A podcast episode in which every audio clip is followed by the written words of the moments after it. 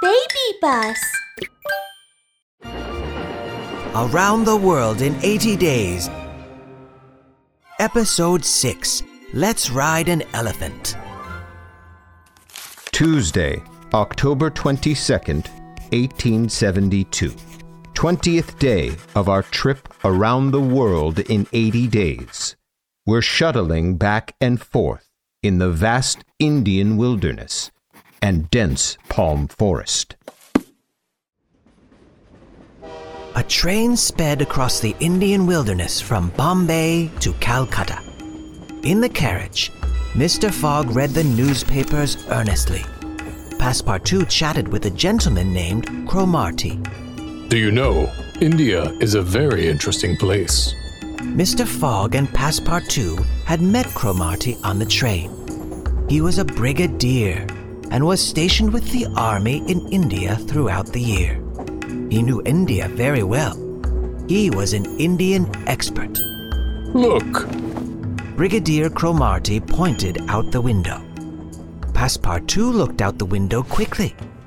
An Indian played the flute on the side of the road. In front of him, a cobra writhed to the sound of the flute.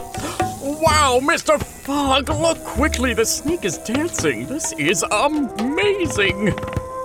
Mr. Fogg's eyes didn't leave the newspapers at all. Passepartout, look at it yourself. I'm not interested. All right. look there. Brigadier Cromarty pointed in another direction. A herd of elephants ate grass leisurely.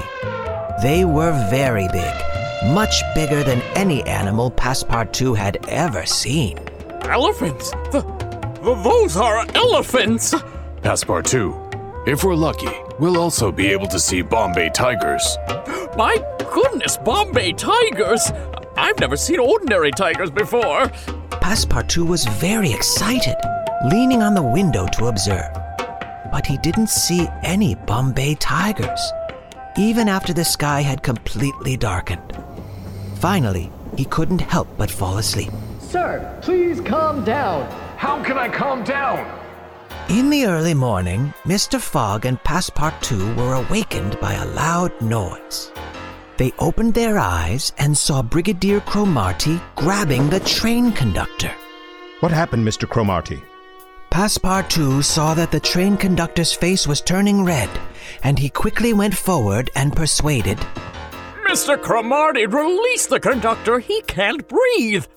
Ah, Do you know? They actually want us to get off the train here. What? Let me at him. Passepartout cried out in agitation. Then it was his turn to grab the train conductor. Why do you want us to get off the train? Do you know you're delaying our trip? You'll owe me a huge sum of money for the gas bill. What? Gas bill? They said the railroad needs to be repaired. Yes, everyone has to get off and walk about 50 miles to another city in India, a place called Allahabad, and take the train to Calcutta. Sir, what shall we do? Mr. Fogg was very calm, like the whole affair had nothing to do with him. We'll talk about it when we get off the train. The other passengers got off the train with Mr. Fogg and his party. Strangely, after they got off the train, the other passengers rushed to a little village not far away. These people are so funny. Are they urgently in need of the bathroom? They're not looking for the bathrooms. They're looking for means of transportation. Mr. Fogg guessed correctly. Not long after, those people who had found transportation left the village one after another. Some rode on bikes, and some rode on camels. The last one to come out was a fat lady. She was riding a small horse. The little horse looked like it could hardly hold her weight, trembling as it walked. My goodness. That horse doesn't even look like it's fully grown. Poor pony. Even such a pony has been sold. I'm afraid there won't be any transportation left. But I suggest we split up and look. Sure enough, they looked around but could not find anything suitable. We'll have to walk to Allahabad. At this moment, Passepartout made a discovery. he shouted excitedly. Mr. Fogg, I found a means of transportation!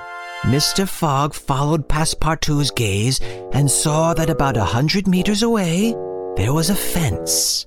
Inside the fence was a huge adult Indian elephant. The elephant's owner was feeding it. Passepartout, that isn't a bad idea. Sir, I would like to buy your elephant. The elephant's owner glared at Mr. Fogg. Buy my elephant? Are you joking? Even though Kiouni is just an elephant, we're as close as father and son. Our relationship cannot be measured in gold or silver. I'm offering 2,000 pounds. Two thousand pounds is a, a huge sum of money. The elephant's owner started to hesitate. After a while, he finally gritted his teeth and said, Deal. Kiouni, this gentleman will be your new owner. You must obey him. After buying the elephant, Mr. Fogg hired a local person from the village to act as their guide. All right, now we can get on the road. Huh? Oh, oh, ah! Before Passepartout had finished speaking, the elephant, Kiouni, suddenly used its long trunk, coiling it around his waist and putting him gently down on its back. Following that, it picked up Mr. Fogg and the rest of the party and put them on his back one by one. My goodness! Kiouni can understand what I'm saying. Elephants are very intelligent creatures. Being able to understand your words is not strange at all. hey, Kiouni! Charge! Rumble, rumble. Kiouni began running. He was really big, causing the earth to tremble when he ran like an earthquake. Very soon, the elephant brought everyone to the depths of the jungle. Kiouni, you've worked hard. Come, eat a piece of sugar. Passepartout was about to take a sugar cube from his pack to reward Kiouni, but the elephant suddenly put on its brakes. Mr. Fogg and the others nearly tumbled down. What's the matter? Mr. Fogg looked around vigilantly. I think Kiouni has sensed some danger. The only animal that can make an elephant feel threatened is the Bombay tiger. Passepartout looked pleasantly surprised. Wow! Bombay tigers! The guide was so scared, he started trembling all over. Mr. Fogg is right. It's possible it's a Bombay tiger. It's a very ferocious animal. Running into a tiger is not a happy event. Following the angry roar, a gigantic figure jumped out from behind a big tree. Its body was covered with black stripes, and its claws and teeth were as sharp as knives. It was indeed a Bombay tiger.